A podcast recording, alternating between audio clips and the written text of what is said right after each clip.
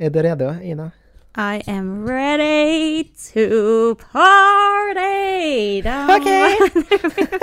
Hej! Välkommen till Tänkvärt-podden med Daniel Lam och... Ina Dovland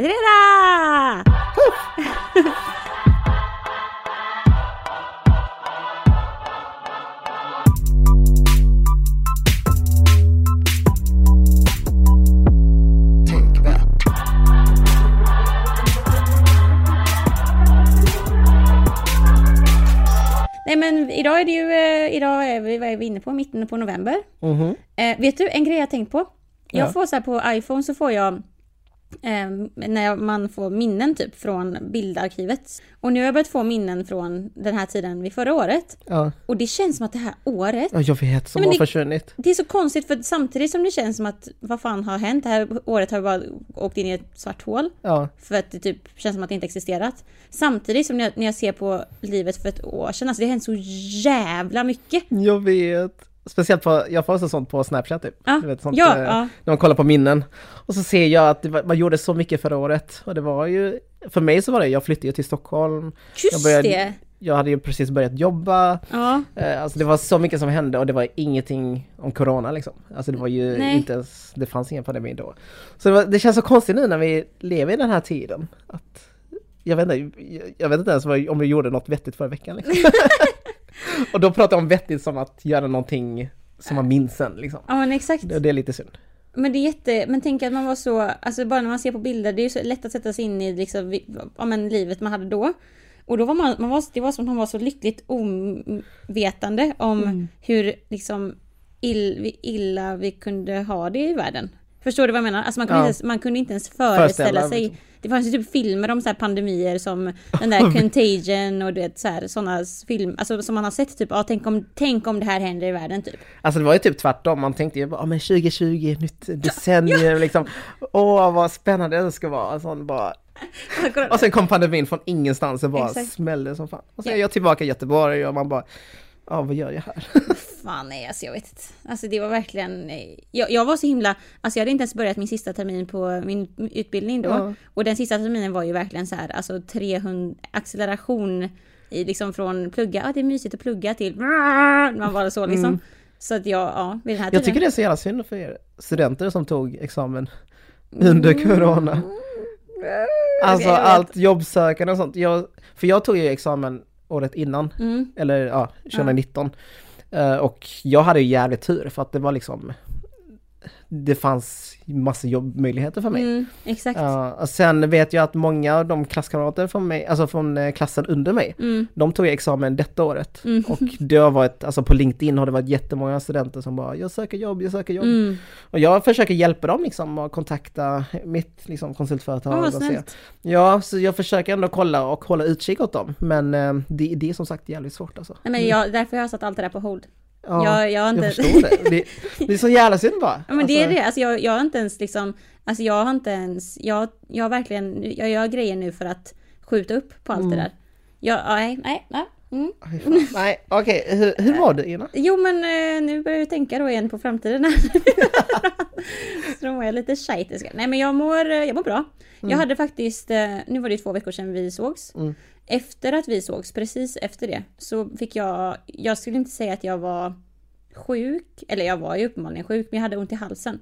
Jag hade svullna halsmandlar, eller Oj. i typ en, ja men typ en hel vecka. Så jag var hemma från, eh, alltså mitt jobb och sånt. Ja. Men detta var typ två dagar efter vi sågs. Så de Okej, ja, så det är jag som nej, nej, nej, nej. Men grejen var att då så... För jag var ju sjuk i våras, då hade jag ju, jag hade ju typ corona. Jag var patient zero. Jag Var skojar. det? Nej, jag inte. Men jag var, i början på april så var jag skitsjuk. Alltså jag, var, jag satt i karantän i 17 dagar. Själv. Nej. I min lägenhet. För 17 dagar? I 17 dagar träffade jag inte en annan Det är mer än kotte. två veckor. Ja.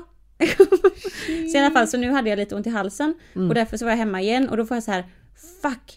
Jag vill inte bli så sjuk som jag var sist och det blev jag ju inte. Grejen var att jag hade nog inte ens refle- reflekterat över att jag var sjuk om inte pandemin fanns. Men nu så känner man ju efter mycket mer. Mm. Ja, exakt. Ja. Men så fort jag slutade få ont i halsen så blev jag aslycklig. För jag sa ju det sist i poddavsnittet, jag bara men nu, jag var så deppig. Jag, Ja, jag, jag sa ju det, jag bara jag har nått rock bottom, jag var så deppig men nu ska jag sätta mål, nu ser jag Mm. fram emot. Och sen så bara två dagar senare så bara får jag asont i halsen och bara ligger Åh, hemma. nej.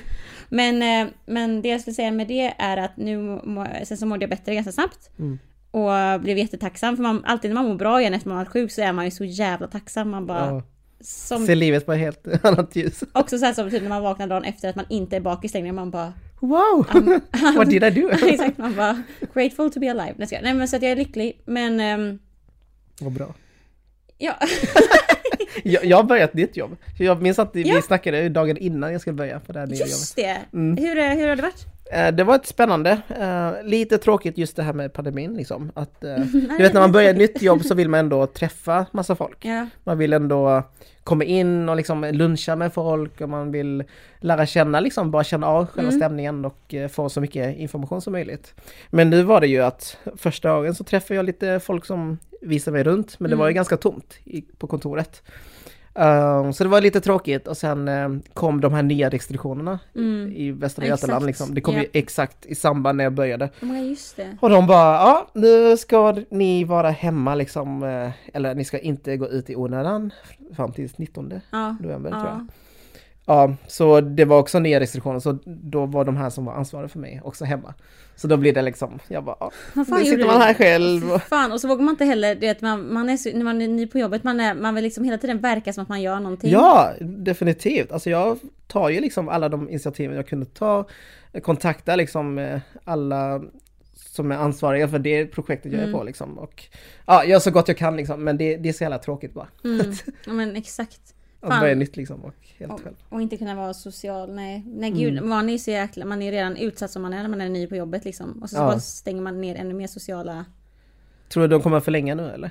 Jag tror lätt det. Ja, för det, det känns som att det har ändrats någonting. Nej, alltså våran, faktiskt i samma, samma vecka som... eh, Ja det var väl samma vecka som... Ja men veckan efter vi, eller de dagarna efter vi sågs då, Mm. förra, förra söndagen. Så dansskolan som jag undervisar på har ju också stängt ner nu. Åh jävlar. Och det var så här, alltså det var jätte, det var ju vän, eller man förväntar sig ja, det med tanke att på att de det blev värre. Ja. och dansar och sånt eller? Exakt, men, de höll, Mm. men det som var nice var att de höll verkligen restriktionerna hela tiden och de slutade när det, liksom, när det inte gick längre på grund av res, de nya ja, eller reglerna. Så det var ju verkligen så här fullt förståeligt och allt har gått skitbra liksom, alla Ja. har varit jätteförstående. Men det var ju också så här jäkligt tråkigt för det har ändå varit, alltså Mm. typ, det är ju en, min, Men du tränar inte längre då? nej, Nej. jag har inte gjort det på Nej, två tråkigt. Så att jag bara, Va? men jag har ju Shit. tränat hemma liksom, det har jag alltid gjort. Men ehm, det Mm. finns ju inga sådana Nej, nu kan man inte vara där inne längre så det Nej. är ju jävligt tråkigt. Ja. Också de här nya med att man inte får köpa typ alkohol efter 22. Eller det är väl bara sånt som måste stängas? Ja, men det börjar nu på måndag va? Ja, jag tror Nej, det. imorgon.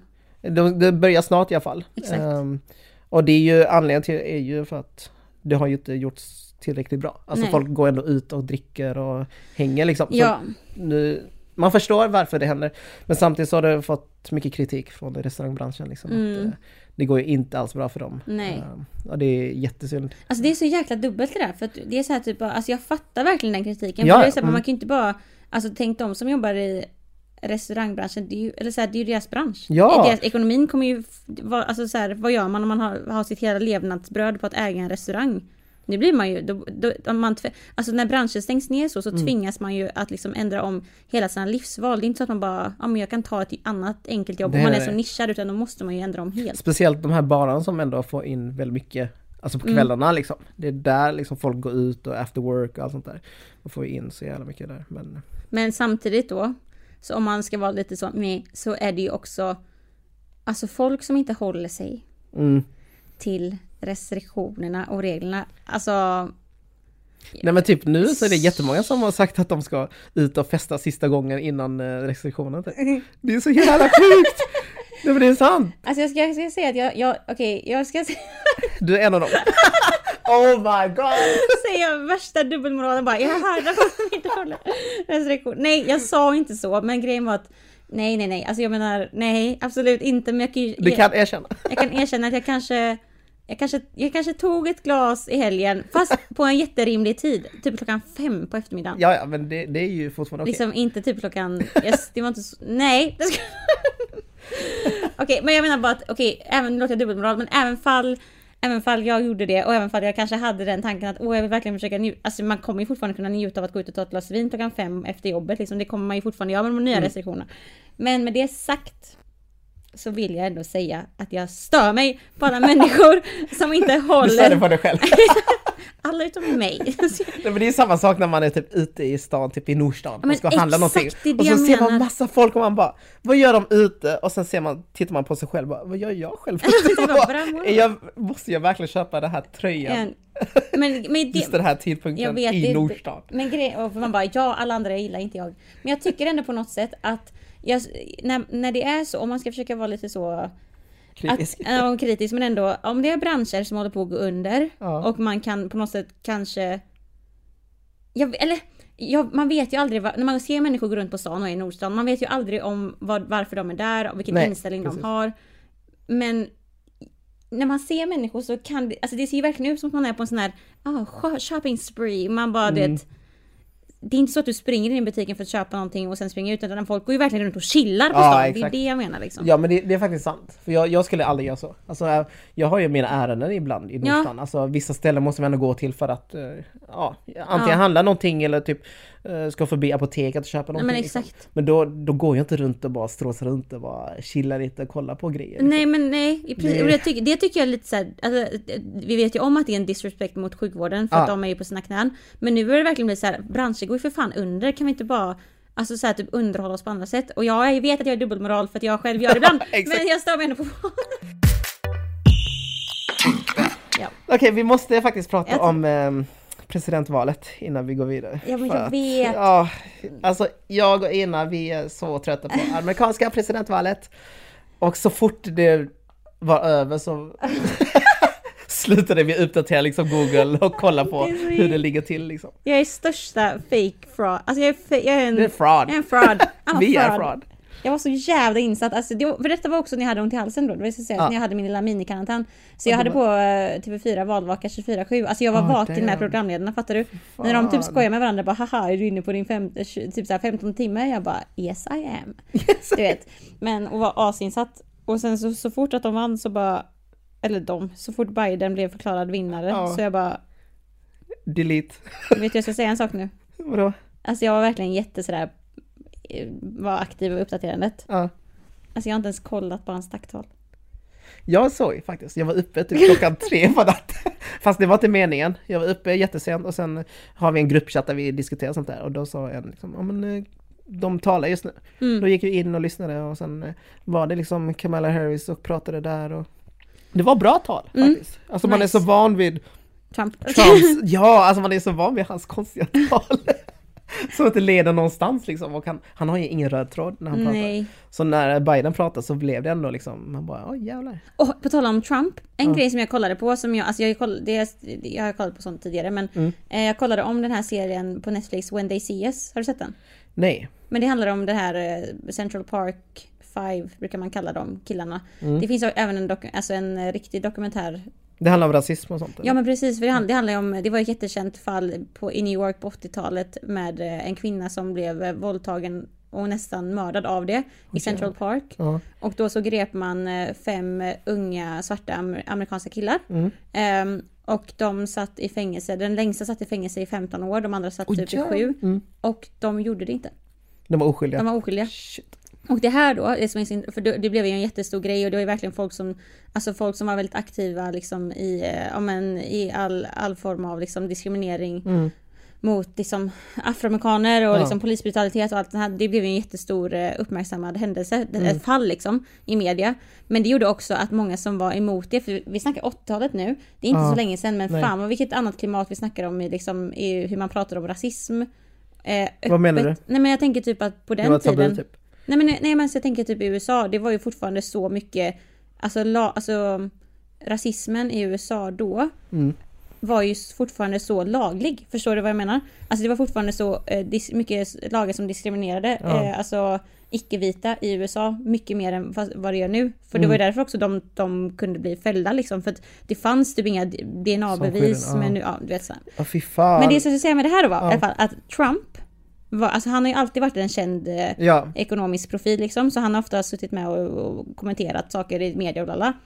Alltså under den här tiden på 80-talet, då gick han ut, han, annons, han betalade en annons med typ 800 000 kronor för att, för att kommentera detta, för en debattartikel typ, Mm. för att säga att man ville in, återin, han ville återinföra dödsstraffet för att kunna, de här unga killarna skulle bli dömda till döden. What the fuck? Alltså, alltså jag menar bara att för, alltså, vi vet ju om att Trump är en sjuk människa. Ja, ja, ja. Men tänk ändå att han liksom, alltså tänk att det har funnits sådana här uh, officiella uttalanden Mm. om honom.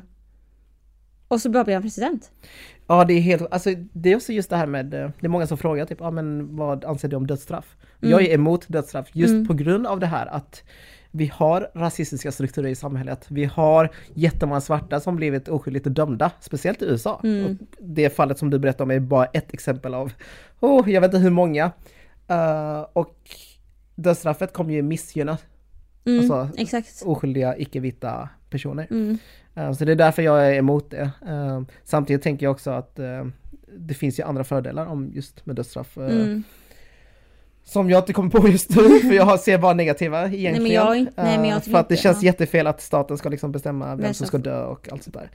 Eh, Men eh, ja, jag vet inte. Det är, jag ser bara nackdelar med det. Och med. speciellt när rasism kommer in i ekvationen. Liksom. Exakt.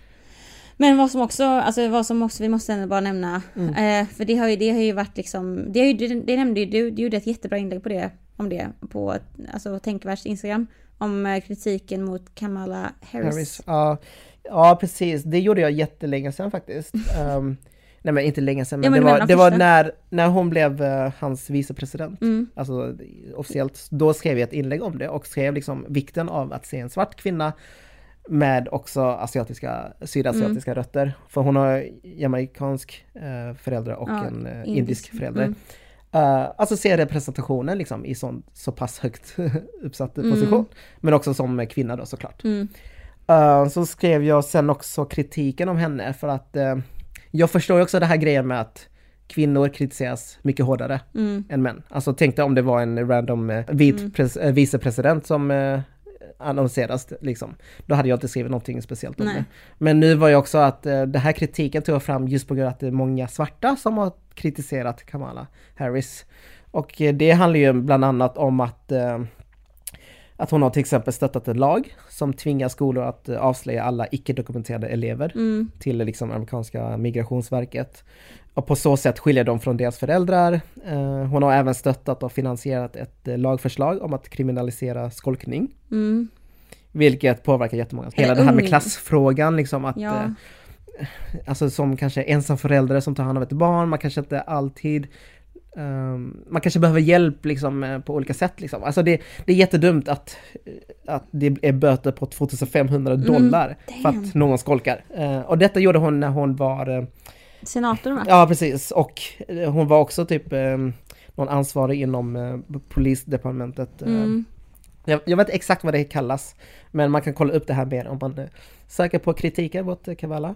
mm, hon har även försvarat en eh, free, stri- strikes. Ja, free strikes lag som innebär att eh, oavsett hur stor den här kriminella aktiviteten du gjort Mm. så får du en strike. mm, Så får du en till och sen den tredje striken, oavsett vad det är, mm, så hamnar du i fängelse. mm. Och det och är liksom... rösträtten också va? Ja, precis. Alltså det, det är mycket, du tappar ju mycket Mm. genom att du bara hamnar i fängelse liksom. Mm. Och detta påverkar ju svarta 12 gånger mer än vita, Damn. finns det enligt statistik.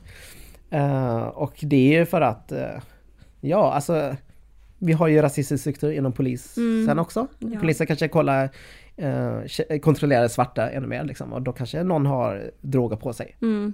Och då blir det en strike. Mm. En strike, alltså det, det är ju jättefarligt. Mm. Har man tre så hamnar jag i fängelse.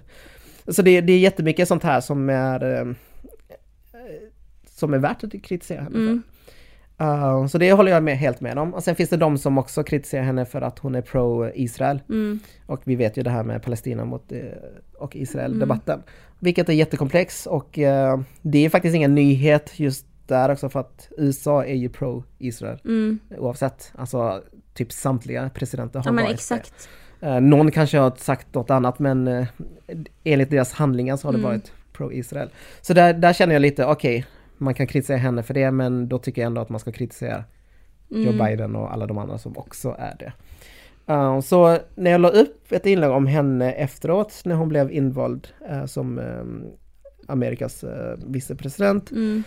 och hyllade just det här med representationen, då fick jag väldigt mycket mothugg eh, om att, eh, om att ja, jag stöttar en person som stöttar eh, Mm. ja, Israel, en pro-Israel kvinna liksom. Eh, och det, då skrev jag ett inlägg lite om att eh, man ska kunna ha två tankar i Mm. huvudet. Alltså man, visst, jag förstår att hon har gjort mycket skit liksom. Men samtidigt måste vi också förstå att det här öppnar också en helt ny, eh, nytt klimat. Eller om man ska Mm. säga liksom att, tänk dig alla unga tjejer med afroamerikanska alltså rötter liksom. Mm. Eller Eh, indiska. Ja, eller indiska liksom, bara den grejen. Eller flickor överlag. Mm. För att det här är nog den första Det kvinnliga är så sjukt. som är vicepresident. Och det är verkligen s- nästan så högt man kan nå. Ja, Alltså, alltså, president är ju den högsta maktpositionen och sen kommer ju vice. alltså här i Sverige har vi haft en svensk statsminister någon gång. Eller svensk, vad säger jag? Har vi haft en kvinnlig statsminister Kvinnlig, någon gång? aha, eh, nej. Nej, Det är exakt. liksom, alltså, Precis, så har ni tänk dig haft en den liksom. ja. Och, eh, men ja, jag vet inte, jag tänker bara att eh, kritik, eh, det, det finns plats för det. Eh, Exakt, och jag tänker typ att, jag- alltså jag tycker det är skitintressant här med eh, Kamala för att jag eh, har snackat mycket med, eh, ja men med folk om det också, typ det här att hon har ju fått, eh, att det, som på Instagram speciellt har det verkligen varit sådär, först så var det en våg av att alla bara ja Kamala, och sen så var folk bara så här.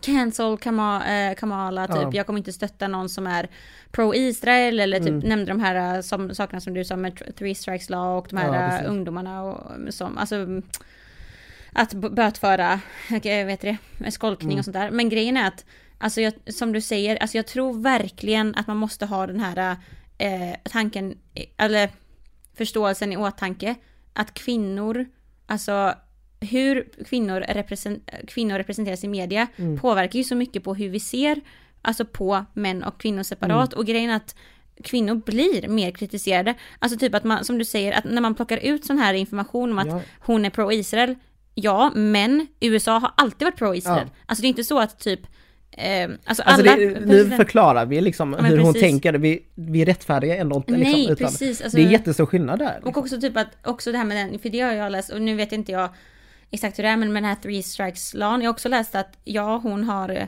fortfarande liksom, hon har varit med och upprätthållit den. Men det är också för att om man zoomar ut igen, USA har, alltså så har det varit i USA länge, även Mm. om det är fel. Och man kan inte, och det är inte alltid man kan gå in som ensam senat eller in, nu vet inte jag i och för sig, jag har inte alls bra koll på det, hur det systemet fungerar. Men jag menar bara att hon är ofta inte typ, alltså när man, den kritik som har lyfts mot henne är ofta urplockad utifrån USA som helhet typ. Mm. Och med, jag läste någonstans att den, när folk hade sagt den här kritiken med den three strikes lawn att ehm, den har funnits, det fanns ingenting hon kunde göra för att den skulle försvinna. Och hon har liksom under hennes någon gång styre av den här senaten eller någonting så var hon, så det hon gjorde eh, som var pro, alltså, eh, vad ska man säga, proaktivt med den lagen var att hon såg till att ingen fick en, eller hon typ röstade för att man inte skulle få en sån strike om det inte var ett eh, våldsrelaterat brott. Och det är ju en positiv Mm. sak av det. Så, Okej, nu inte jag, nu, jag har ingen källa på det här, men jag menar bara att när man också lägger den kritiken mot Mm. henne så tror jag man måste vara väldigt försiktig med att också kolla på att vara källkritisk mot det. Ja. För att USAs eh, lagsystem är så annorlunda från Mm. Sverige. Och det är ofta med att man lyfter hennes kritik utifrån att glömma att så här har USA alltid varit. Ja. Men nu så i och med att det finns on, onda krafter, nej, menar, i och med att liksom kvinnor ofta blir kritiserade mer Ja. än män, så lyfter man gärna upp de här grejerna Ja, och, och det så- light på det typ. Och det blir o, det, det kanske blir o, um, vad säger man, balans liksom på kritiken på just vita och icke-vita. Och Jag man tänker och också- kvinna. Ja, det också. Så hon har ju alla de här mot sig. Mm. Jag tänker också att det är lätt att ta ut en lista på alla saker som är Mm. liksom negativt och sen applicera på henne.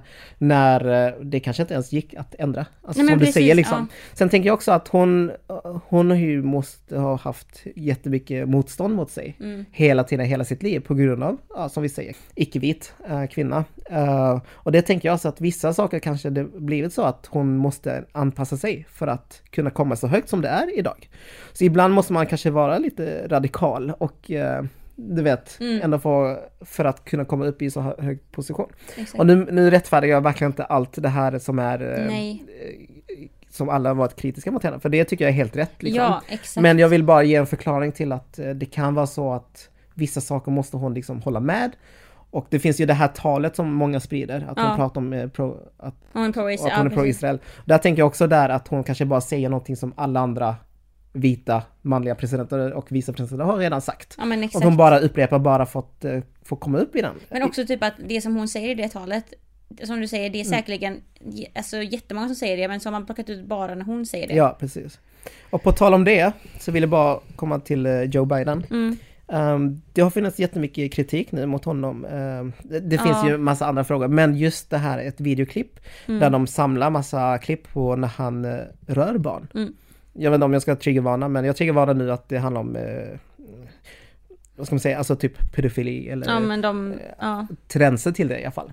Och då i det här klippet så ser man i alla fall, eh, ja man ser honom typ, jag vet inte om det var någon konferens eller något Jo men fotosession ja, typ. många så här press Ja, det var pressträff i alla fall och så tog de massa bilder. Och under tiden så pratar man han ju med sina gäster och så. Mm. Så då ser man i det här klippet att han eh, han liksom närmar sig barnen och bara liksom Åh hej, hur mår du? Åh vad vackert hår du har. Alltså Mm. rör han liksom deras hår, pussar på kinden och du vet alltså när man ser alla de här klippen som är, handlar om typ 15 olika klipp Mm. i väldigt komprimerat så ser det väldigt, väldigt alltså äckligt ut. Mm. Alltså det ser väldigt fel om man bara, hur fan kan han vara USAs president? Mm, det är många, man ser också att barnen reagerar också i klipporna, Ja, att många och ser de liksom- ut och... Ja, de backar lite och de kollar lite fel och man ser hur föräldrarna också bara, okej men chilla lite nu Mm, typ. mm, Så det, det var jätteobekvämt eh, klipp. Eh, och sen eh, försöker jag, det är väl jättemånga som bad mig lägga upp det här.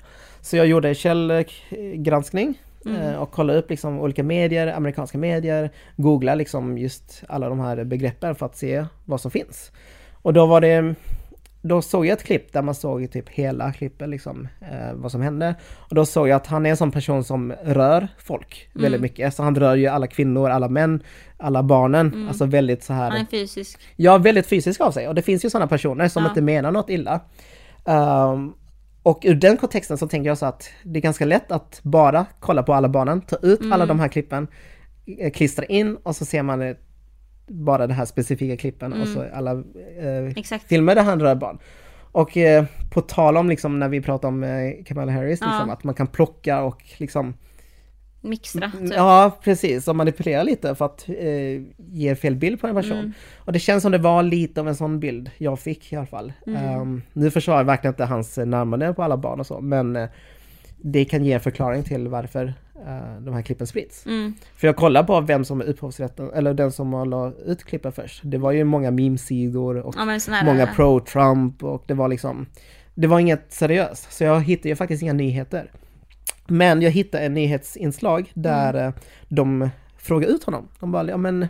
Om det här? Ja, eller inte om just det här med barnen, men att han är inappropriate touching. Ah. De eh, tyckte att Vad han... betyder eh, det? Inappropriate touch? Ja men alltså att han kanske ah, han... Rör folk utan deras samtycke. Alltså tänk om jag går fram och bara liksom rör ditt huvud, pussar ditt Ja. panna och sånt. Alltså det är väldigt, eh, Mm. man bara okej men man kanske inte gör så. Speciellt nu under corona. Okej, men eh, grejen är att han, han verkar inte förstå riktigt utan han, han kramar typ en kvinna eh, och sen sa han, ja men Haha, jag hade faktiskt permission to hug her. Och så skrattar liksom publiken lite sådär. Och det känns bara liksom ah, dumt att skämta om det. Verkligen. Och så gjorde han Oj. samma sak med en pojke och så han sa han typ By the way, he gave me permission to touch him. Typ. Alltså du vet, alltså, lite så här att man... Man bara, det är lite defensive från början. Typ. Ja, man du tänker så? att det här är faktiskt allvarliga saker. Du kanske ska prata om det och säga att... Men, Adressera att folk säger det här om dig då. ja, han kan förklara att han är en touchy person. Ja. Men han kan faktiskt också säga att, ja men i ett klimat där barn utsätts för, alltså, Övervak- bara hela ja. den grejen. Så, ja, men det var så konstigt bara. Och så sa han till sist till en reporter, eh, citerat nu, I'm sorry I didn't understand more. I'm not sorry for any of my intentions. I'm not sorry for anything I have ever done. I've never been disrespectful intentionally to a man or a woman. Så det här var också en tydlig, tydlig, eh, Non-apology Ja, som det var ingenting med I'm sorry. I'm not sorry for my intentions. I'm sorry I Nej, men- didn't understand more. Jag tror att våran, jag tror att våran poäng är också med det här är att, ehm, eller så här, man, alltså makthavare, oavsett om vi pratar om en vicepresident och det är en kvinna, som all, det aldrig varit en kvinnlig vicepresident innan, så Mm. måste man fortfarande kunna kritisera. Och det är helt rätt att kritisera. Mm. Ja. Kritik, kritik ska flöda. Ska, nej, men, nej, men, Nej men speciellt mot så här högst, Exakt, högt och också uppsatta mot Biden. politiker. När det finns videos och sånt här. Det är självklart, Ja, och vi försöker klart. inte säga att det inte kan stämma, den kritiken som, vi håller ju med om mycket av kritiken. Ja. Men det är väl mer typ att vi bara typ, eh, det finns andra saker som är viktiga att belysa när det blir en sån, da! kritik. Fattar du? Ja, jag tänkte mer på att, du att kritiken ska ändå vara objektiv. Alltså, om man ska kritisera honom för att han är touchy så kanske man ska visa ändå allting liksom än att eh, bara titta ut, alltså bara kolla på alla eh, incidenter där han rör barn. Mm. När han egentligen rör alla. Alltså det är verkligen, han, han rör massa män och kvinnor och pojkar och flickor liksom. Ja men exakt. Uh, och visst, det är mycket hemskare att han rör barn liksom. Men jag tycker ändå att eh, man ska kunna ha källor för att backa upp det här. Det lite, För nu var det att alla skrek i kommentarsfältet när jag la upp om Biden bara "Åh, Varför skriver du inte om eh, menar. pedofilen Joe Biden? Åh, varför, eh, varför lyfter du inte om eh, pedofilen liksom? Mm. Alltså det var väldigt mycket, man slängde massa ord och så fanns det Frågar jag liksom, om men vad är din källa? Så skicka alla de här videoklippet som är ihopklippt på ett Instagram som drivs av en Trump memes, alltså Mm, sida liksom. Ehm, så jag menar bara att det krävs lite mer källa än bara... Men det är exakt, och jag menar det är lite som, det, alltså det är skit, skitbra att typ en plattform som Instagram som tidigare bara var sociala medier och inte typ ens nyheter, inte politiskt eller någonting utan bara en inblick i privat folks liv. Att det, det är ju skitbra att det verkligen har blivit en plattform där man kan alltså sprida kunskap, politiska åsikter, man kan lyfta saker som inte annars blir lyfta. Det är ju en jättebra sak. Menar, annars hade inte vi suttit här och pratat. För, Nej. annars, om inte, för det är därför tänkvärt, liksom, det är därför det kontot finns ju. Mm. För att det finns en sån efterfråga.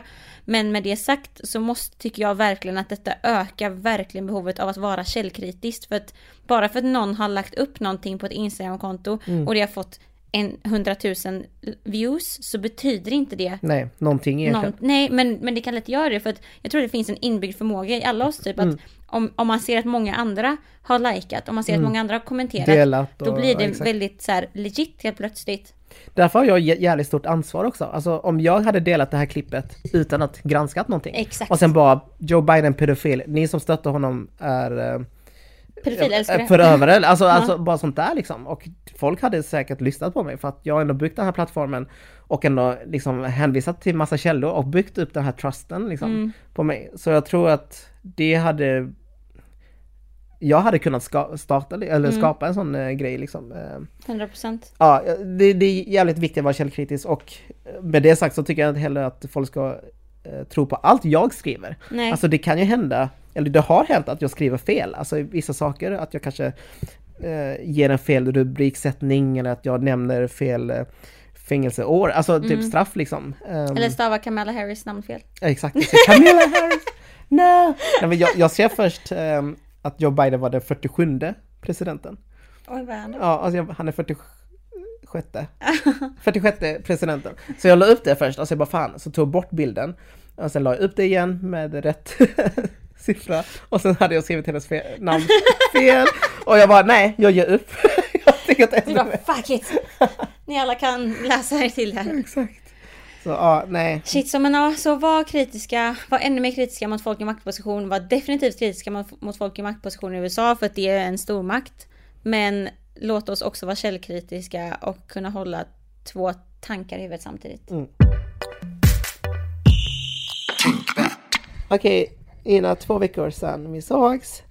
Two Vad har weeks. hänt? Den största händelsen var ju för några dagar sedan.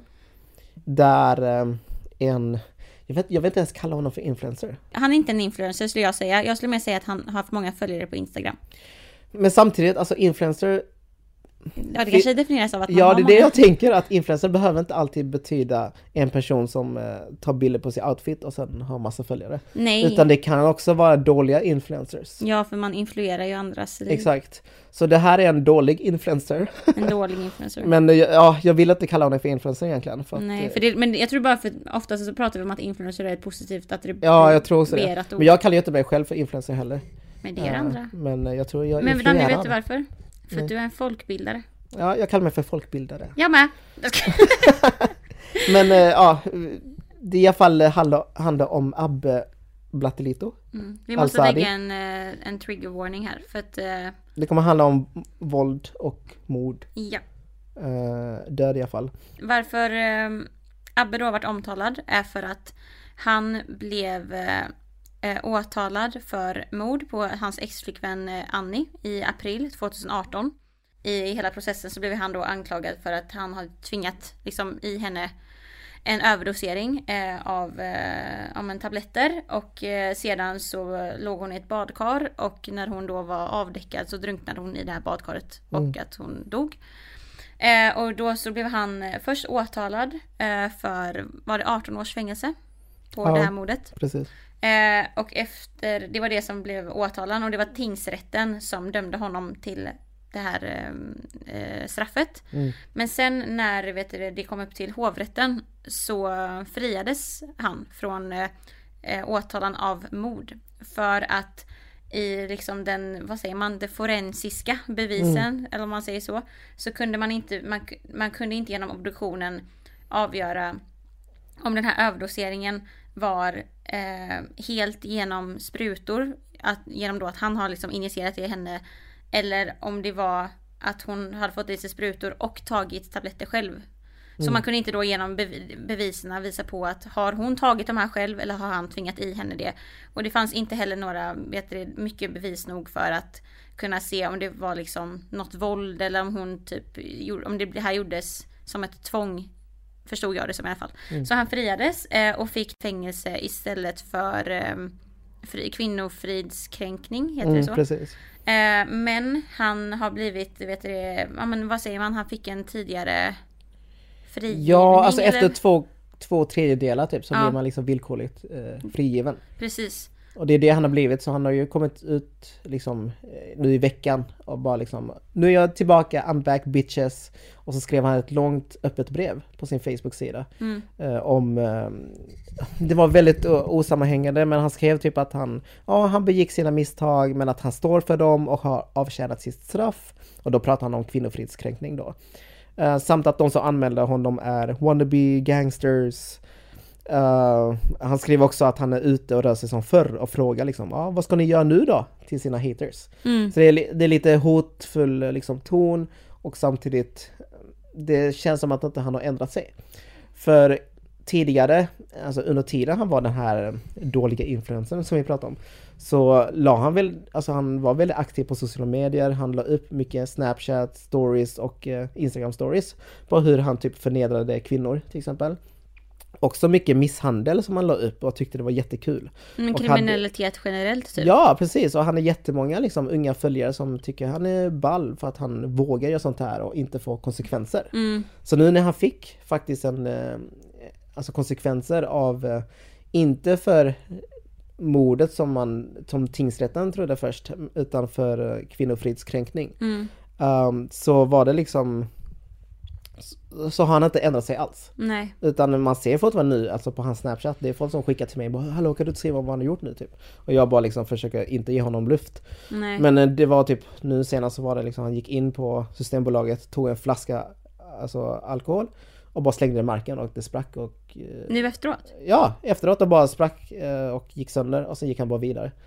Alltså det var, ja, det var bara en sån grej. Och sen gick han också till en, en person som eh, tiggde pengar och visade upp alla sina 200 lappar typ. Han bara åh, har du växel eh, på det här typ? Alltså han, är- han gör jättemycket sånt eh, grejer som man bara Det här hade inte varit okej liksom. Mm. Ehm, om, ja, men ändå så får han inte konsekvenser för det. Nej. Ehm, så det, Och det är väl också just väldigt- Mm. helt det här av allt mönster som man ser som gör att man tänker att, ja men Annie, jag skulle inte, jag tror att det är någonting mer än eh, vad hovrätten anser Mm. att det är. Men vad menar du? Att, Att eh, det är liksom, eh, att det inte är hon som ligger där och har tagit liksom överdos. ja men precis, ja. Utan jag tror att det har någonting mycket mer Mm. bakomliggande. eh, Som har med Abbe att göra. Mm. Och jag vet inte om det är fel att prata om sånt här. För att Nej jag är... vet inte, för man vill inte gå i för, Nej, förtal. i och med att han har inte blivit dömd för det så känns det kanske är fel att prata om Jag vad man själv inte. tror. För ja, att man är ju inte insatt så. exakt. Utan man har ju bara sett alla vittnesmål och lyssnat på dem och fått en uppfattning om hur det ser ut. Mm. Eh, men, Men, ja. det, men det jag tänker att vi kan prata om, för det, det är jättesant, jag vet inte heller vad som är eh, Nej. reglerna på det och det finns ju eh, Ja men det finns ju som sagt, man, man kan inte, när det kommer till lagar och, och blir dömd och sånt så kan man ju inte säga vad som helst eller får. Men, men det jag tänker att vi kan prata om i alla fall, Mm. det är att, eh, för nu under helgen så har ju både du och jag lyssnat på Rättegångspodden om detta, där man får höra, vet du det, ja men eh, man får höra protokollen från eh, eh, rättsprocessen genom, Mm. vet du det, i, ja, men under tiden som han blev åtalad. Precis. Där man får intervjuer med honom, man får även höra intervjuer med, eh, ja, men med andra liksom, anhöriga till, off, till Annie liksom. Mm, säsong 5, episod 1. Ja, där finns det tre delar. Eh, och det jag tänker att det som är väl, blir väldigt eh, tydligt, eller det som mycket av både hans, för han hade ju en flickvän efter, ehm, efter Annie, som också var en stor del av den här utredningen. Mm. För att hon kunde vittna och mycket sånt där. Det som framkommer väldigt tydligt genom intervjuerna med henne. Och det som också framkommer väldigt tydligt genom det inlägget som du har lagt upp på Mm. Instagram där man, får intervju, där man blir, ser en intervju med en annan Mm. eh, flickvän. Eller en ex-flickvän till honom. Det Mm, är Malin, ju, ja. Mal, precis.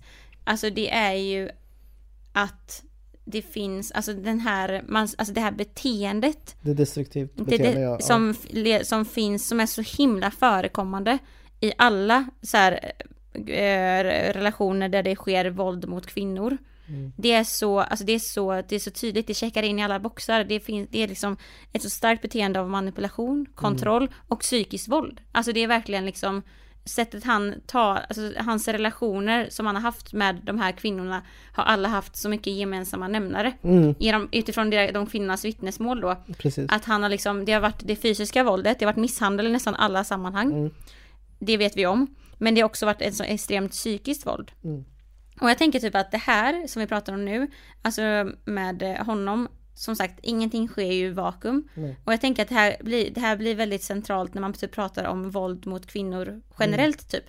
Och jag tänker att det är någonting som vi kan prata lite om nu typ, för att det, vi vet ju, menar, vi vet ju om att våld mot kvinnor är liksom en så, det är någonting som händer i så stor utsträckning i liksom i alla i alla samhällen, i alla samhällsklasser, i alla kulturer, i alla Precis. länder. För att det ingår så stort i de här patriarkala strukturerna som många delar av vår värld är uppbyggd på. Mm. Ehm, Också att det handlar mycket om i nära relationer. exakt. Att det bara är random män som slår kvinnor utan det här handlar om i förhållanden till Mm. exempel. Eh, och i familjer och sånt. Mm. Där det är män som slår. Och jag läste faktiskt en jättebra, vet det, för att eh, i samband med detta nu så så kände jag bara, så när man lyssnar på det här med, eh, ja men när man har hängt med på hans uttalanden, jag lyssnade på den rättegångspodden, Mm. så kände jag bara, det liksom, det fick, det fick mig att verkligen, för typ, det känns som att det har varit väldigt mycket fokus nu i många medier, också på Tänkvärt, i många dis- diskussionsforum där du har varit, vilket Alltså det har varit mycket om rasism och mycket om Mm. diskriminering och liksom våld mot icke-vita, vilket Mm. är liksom för det har ju varit om tiden, det är ju det som har reflekterat vår samtid nu så såklart har man pratat mycket om det. Men nu så har det här verkligen fått mig att bara shit, alltså våld mot kvinnor liksom, alltså könsbaserat våld, det, det, det blev så extremt tydligt nu Ja. med det här uttalandet som han har skrivit. Gud ja. Och jag läste faktiskt en jättebra liten sammanfattning på Kvinna till Kvinnas, eh, den organisationen, Kvinna till Kvinna, som Mm. jobbar med liksom Motverka ja, våld. Ja, men mot kvinnor och bara stärka kvinnors rättigheter i världen typ. Eh, De gjorde en jättebra sammanfattning på ett inlägg som de har på sin eh, Instagram. Gå in och följ det kontot förresten, det är skitbra. Och stötta organisationen. Där pratar man om att våld mot kvinnor brukar ofta delas upp i fyra stycken olika punkter. Okej. Eh, vad som innefattas. Och då pratar man först om det fysiska våldet.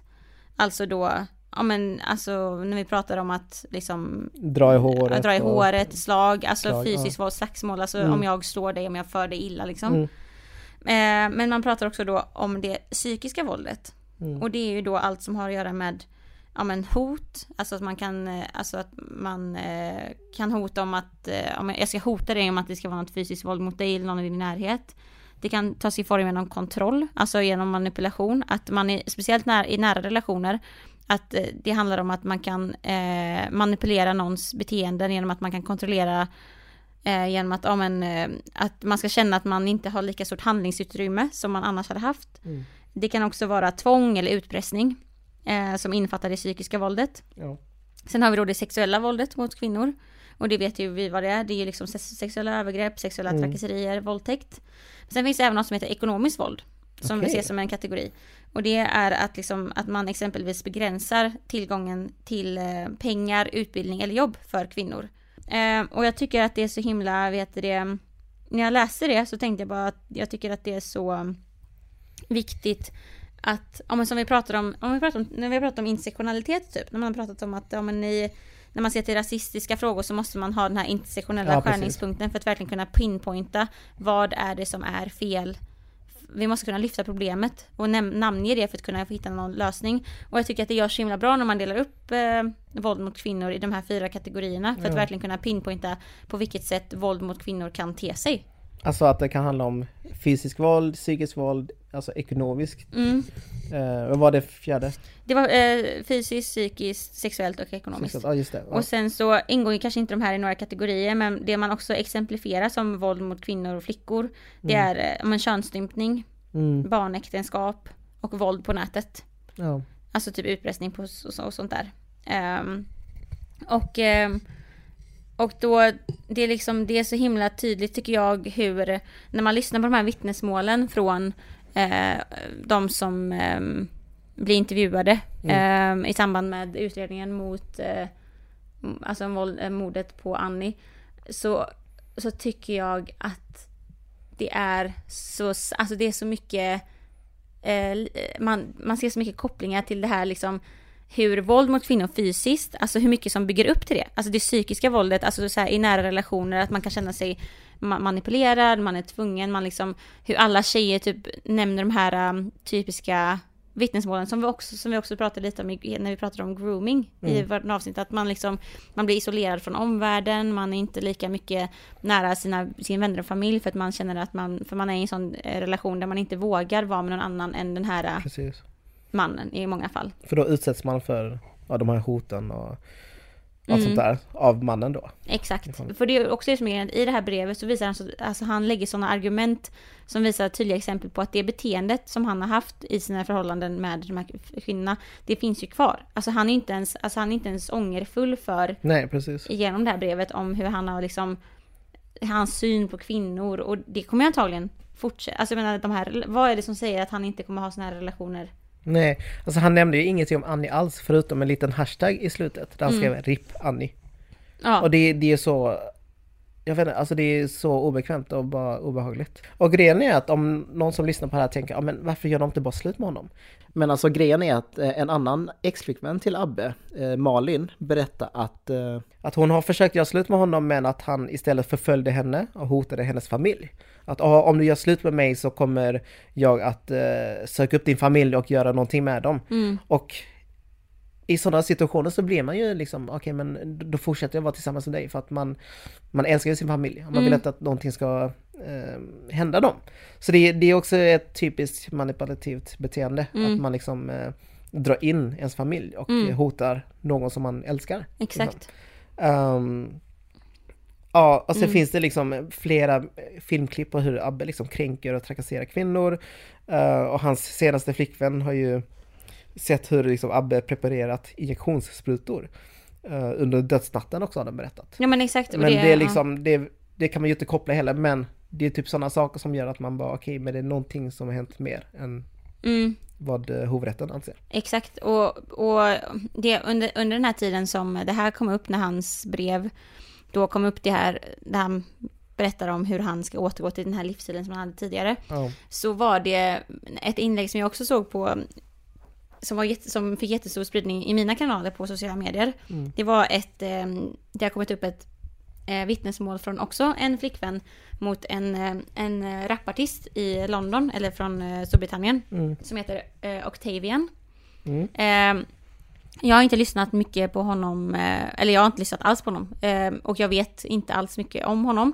Men eh, han hade vunnit, 2019 så vann han ett jättestort pris typ för, eh, in, för sin musik. Okej. Och eh, han har haft jättemånga följare liksom och på, ja men en stor, en stor fanbase. Mm. Och tydligen varit omtyckt. Och han då eh, har, det har varit en, ja men hans ex-flickvän har kommit ut med, eh, ja men på hennes Instagram vittnesmål om hur han har gaslightat henne, har manipulerat henne, har slagit henne, har hotat henne. Ja men typ exakt samma typ av vittnesmål ja. som eh, de här ex-flickvännerna till Abbe har haft. Mm. Alltså sådana här typiska, ja men våld i nära relationer mot kvinnor. Alltså alla de här eh, vittnesmålen om hur de går till Mm. är så liknande. Att det är nästan som en checkbox man bara kan... Exakt. Manipulativt beteende, check. Ja. Och typ som kontrollerande... misshandel, fysiskt. eh, vad, vad innebär gaslighting om du vill förklara? Men, men det är väl typ ett sätt att liksom kontrollera någon på ett, ja men på det här emotionella planet, att Mm. man hela tiden, ja men kränker någon, att man Mm. eh, genom att liksom får en själv att ifrågasätta, ja men säg att jag skulle gaslighta dig, Ja. jag kan få dig att ifrågasätta allt det du, alltså dina tankar, dina åsikter, som att de vore fel, jag kan få dig att liksom ifrågasätta dig själv och istället lyssna på det jag Mm. tycker.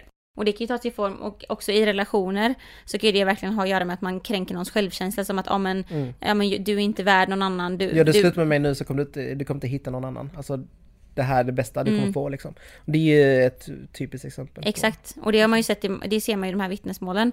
Mm. Och eh, det som jag tycker är, alltså det var nästan lite så skrattretande hur likt det var, för att en av de här, eh, i, vet du, vitt, exen till Abbe, Mm. förklarar i, rätt, i vittnesmålen att eh, han ville, vi, eller har vittnat om att han ville skada det som betydde mest för, en, för någon. Mm. Typ att den här tjejen vittnar om att, eh, eller Annis bästa kompisar berättar om att Abbe ville ta bort vårdnaden av Annis dotter. För det är det som betyder mest för henne.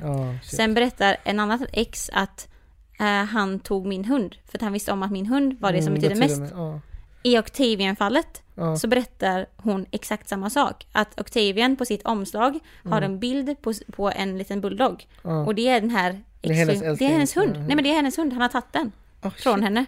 Som ett, oh my god, som ett hot typ. Bara, Ja. Titta nu. Här har jag din Exakt. hund på mitt album och jag Och kan typ- göra vad som helst. Här har, ja men typ ett maktspel Att där liksom. Visa någon- bara, titta jag har din, din älskade egendom liksom. Alltså, någonting du verkligen älskar.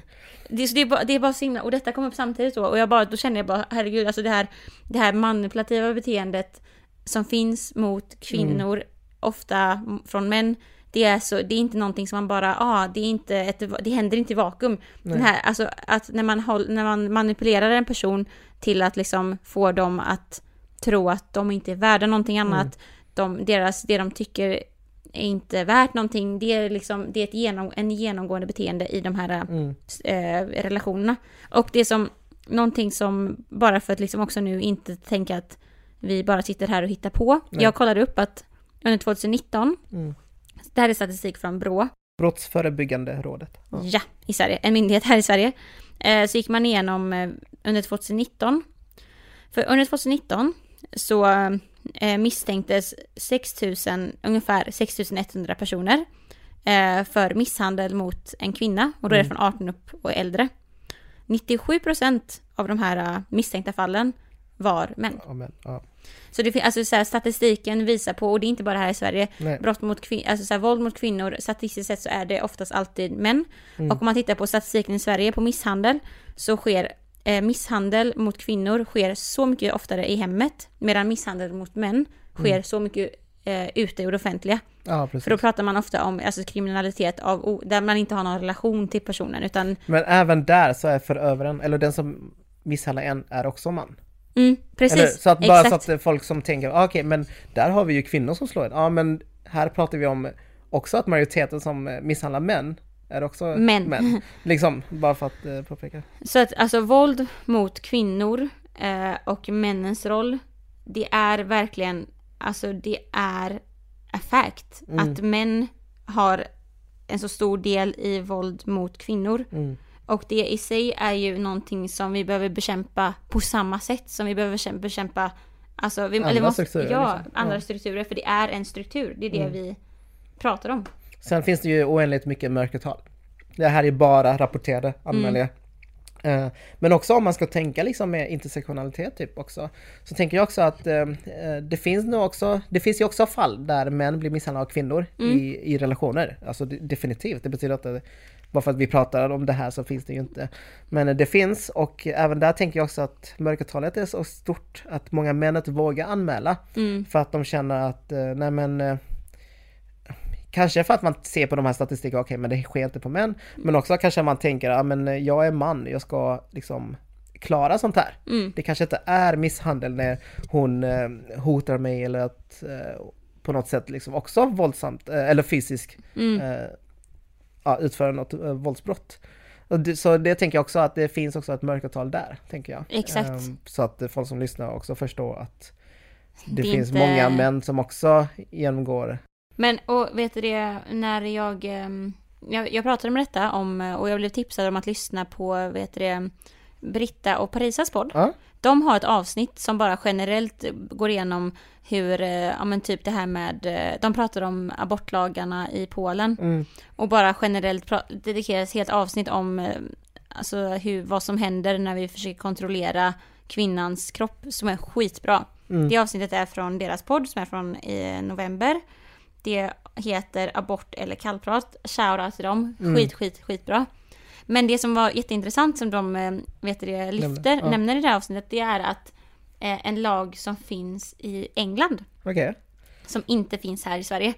Och det är att där finns det en lag som kom 2015 där man, eh, eh, vad heter det, mm, alltså det är en lag för att skydda utsatta personer från olika former av psykiskt och emotionellt kränkande beteende och misshandel i hemmet, inklusive genom eh, sociala medier. Så detta är alltså en lag som är liksom för att man har sett eller vet om att okej, våld mot kvinnor, det sker. Mm. Alltså fysiskt våld. Men det, i och med att våld, alltså det är på något sätt som att den här lagen försöker eh, kartlägga hela beteendet för att våld mot kvinnor fysiskt, det är Mm. ofta, det är inte slutdestinationen men det är ofta, det beteendet har ju ofta tidigare byggts av det här psykiska våldet som vi pratar om med kvinna till kvinna. Ja. Alltså typ att man liksom genom hot, manipulation, att det är någonting som ofta byggs upp. Alltså att man Ja. först har det fysiska våldet och sen det, eh, nej förlåt, först det psykiska och sen det fysiska. Mm. Och att det är många kvinnor som ofta inte Ser det An- som, nej. anmäler det för att An- de inte ser det som ett eh, Exakt, för det finns inte, för ofta så, typ här i Sverige exempelvis, här, här går det bara att anmäla, man kan ju anmäla, alltså det finns ju olika, nu, jag kan ju inte det juridiska, men eh, det är ofta de fysiska, det fysiska våldet som man anmäler, men där har man ju antagit en lag där man även försöker tidigare eh, kunna, så, Mm. ha möjlighet att kunna anmäla fysiskt våld. Alltså typ det här manipulativa beteendet som man då ser är en del av våld mot kvinnor.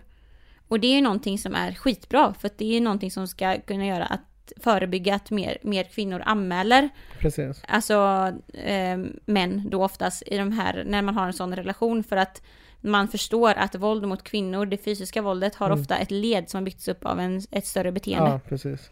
Ja, det är skitviktigt. Mest så för att kunna prata om det och eh, föra statistik Mm. på hur det ser ut. Det kanske visar sig att eh, kvinnor eh, upplever liksom mycket mer hot och våld när det kommer till det psykiska än vad män gör typ. Alltså, Mm. alltså nu vet jag inte alls om det stämmer men alltså bara sån grej öppnar upp för helt andra alltså, arbetsinsatser som krävs för men att motarbeta. Tänk, om, tänk om den lagen hade funnits här i Sverige i fallet med Annie. Mm. Då hade hon kunnat anmäla det alltså, tidigare Exakt. än eh, när det blivit våldsamt fysiskt. För där ligger ju, alltså Sverige ligger efter där och eh, jag hittade en artikel Mm. om, eh, som var ja, från 2000, här från, 2000, alltså från 2020. Fast då Mm. var det i relation till någonting annat. Då var det i relation till, du vet i Knutby så var det ju typ en eh, sekt där, eh, en, en kristen så här superradikal sekt som leddes av liksom som leddes av några sektledare där man Mm. eh, utförde verkligen så psykisk kontroll Ja, över, eller inte psykisk, jo men alltså psykisk kontroll och manipulation över sektmedlemmarna. Ja. Och där är det en, vet du en, en, en psykolog som pratar om att om den här lagen i England, att om det hade funnits en lag i Sverige som hade kunnat fälla eh, psykisk kontroll, Mm. våld och manipulation så hade man kanske kunnat förebygga sådana här typer av, alltså inte bara våld mot kvinnor men även typ sekter, alltså så här, ja. där man kontrollerar andra människor. Och det, och det visar också på att liksom så här, Sveriges rättssystem hade gang, alltså så här, det finns ändå Mm. en debatt här i Sverige som menar på att vi i Sverige saknar en sån lagstiftning och vi hade kunnat liksom antagligen Det döma mer. definitivt, alltså jag vet, jag har fått in många vittnesmål när det kommer till Jehovas vittnen till exempel. Mm. Uh, alltså det är ju det är en sekt och det är väldigt många barn som eh, påverkas av den här sekten liksom. Mm. eh, som skadas på olika sätt och mycket är ju psykisk våld. Exakt. Alltså psykisk hot och eh, allt sånt här som inte låter dem tänka själv. Mm, Utan det är väldigt mycket påfrestningar och manipulation och allt sånt där. mm, Så där tänker jag, det hade kunnat gynna eh, de här barnen men också de som mm. vill fly från sekten men som inte riktigt kan på grund av det här. Ja men precis. som vi har pratat om i princip. Ja, att det inte finns något, man, att man inte har belägg för det typ för Mm. dom, ja. Och, det, och den här lagen i England, den kan ju upp till fem års eh, fängelse. Mm, eller det straffet. Det är så, ja. Så att ehm, jag tänker typ att det väcker typ det här eh, brevet från Abbe. Det väcker liksom så många tankar liksom om hur kv- eh, våld mot kvinnor, hur, liksom, hur stort problem det är. Vi, Mm. alltså, så här, nu pratar vi om ett, i värsta fall ett mord. Men eh, det väcker ju också verkligen ett beteendemönster, ett farligt, destruktivt beteendemönster som ofta finns i relationer eh, där våld mot, i nära relationer, där våld mot kvinnor på olika sätt kan te sig. Mm. Och som avslut på den här eh, delen av avsnittet så tänker jag att läsa upp en liten text av um, Annis barndomskompis Mm. Madeleine Garteus. Och hon skriver så här. ehm, hon lägger upp en bild på Annie så skriver hon Det här var Annie, en dotter, syster, moster, vän och framförallt mamma. Hon älskade att resa, umgås med sina vänner och familj. Disney, dricka bubbel och sjunga. Hon var en omtänksam, rolig, generös, galen och lättsam person som togs ifrån oss för två och ett halvt år sedan. Hon har gett mig och så, så många andra så mycket under så många år, men fick inte själv chansen att få skåla in sin 30-årsdag. Hon fick inte uppleva sin fantastiska dotters femårsdag. Bevara och sprid minnet, minnet av Annie. Säg hennes namn, inte hans. Och så hashtaggar hon minnet av Annie. Och det tyckte jag var jättefint så jag delar den. Ehm, och i princip så menar hon ju att ehm, man pratar väldigt mycket om förövaren. Mm. Och det är alltid så när man pratar om, alltså det kan vara allt från terrorister till eh, någon, eh, ja men i det här fallet liksom en som ändå liksom är dömd för kvinnofridskränkning. Mm. Och medan offret som är Annie i det här fallet men också Malin och alla hans ex-flickvänner, Mm. att de bara blir någon slags siffra i det här eh, statistiken Mm. från Brå till exempel. Mm. Att det liksom, man pratar aldrig om dem på riktigt utan man säger bara, ja men han utsatte henne för det här och sen är det massa fokus på honom. Mm. Vilket jag tyckte också är en väldigt bra poäng för att det är så samhället ser ut tyvärr, att man nästan höjer liksom eh, förövarna. Eh, För jag vet att det finns mycket kritik mot just det här med att terroristerna, alltså alla vet vilka de här terroristerna är. Men man vet inte vilka offren är alls. Mm. Utan de är bara liksom en liten notis i tidningen eller Exakt. bara en siffra eh, i statistiken. Mm. Okej. Jag var helt andfådd. Känns som vi är tränare. ja men typ. Nej men eh, shit, det där var... um, ja, Två tunga ämnen. Två tung- tre. Nej. Corona var väl ändå ett ämne också? Ja, det var... Okej, okej. Jag tänkte, ja men eh, Eller tre nej, kanske inte. Ja, jag vet inte. Jag vet inte, presidentvalet, var det så tungt? Nej, det kanske inte var. Kanske var lite upprepning bara. Ja. Oavsett, det känns gött. Det känns som att, att vi inte har koll kanske betyder att det smälter ihop för att vi börjar bli lite så, ja, lite Varma kläderna. varma i brallan. Nej, Okej. jag skojar. Nej, men eh, jag tänker vi avslutar här. Mm. Eh, Vi la ju upp en story nyligen innan eh, vi spelade in det här avsnittet. Där ni kunde ställa frågor. Och vi fick en, en hel del. Ja! Ja, så vi tänker att vi besvarar dem till nästa avsnitt. Och nästa avsnitt Släpps. nästa vecka! Ja! Hej! Vi kör ett extra avsnitt där vi bara besvarar på era frågor. Ja, för det, vi, vi fick in så mycket och det var så nice. Eh, vi babblade på här mer än vad vi tänkte, så därför blir det nästa vecka också. Men eh, jag måste bara säga, vi måste också påminna folk att prenumerera på våra kanaler, på typ på Spotify. Ja, precis. Och det, Acast och det är ju sånt. väl främst Spotify vi har koll på. Ja. Jag har inte jättebra koll på Nej. Apple Podcaster. Men där kan man också lämna recensioner vet jag. Och så om ni, om ni, ja, Okej. och om ni vill så hit us up. Ja, do it. Lämna recensioner och eh, följ Tänkvärt med Daniela och eh, Ina. Då det Okej, vi ses!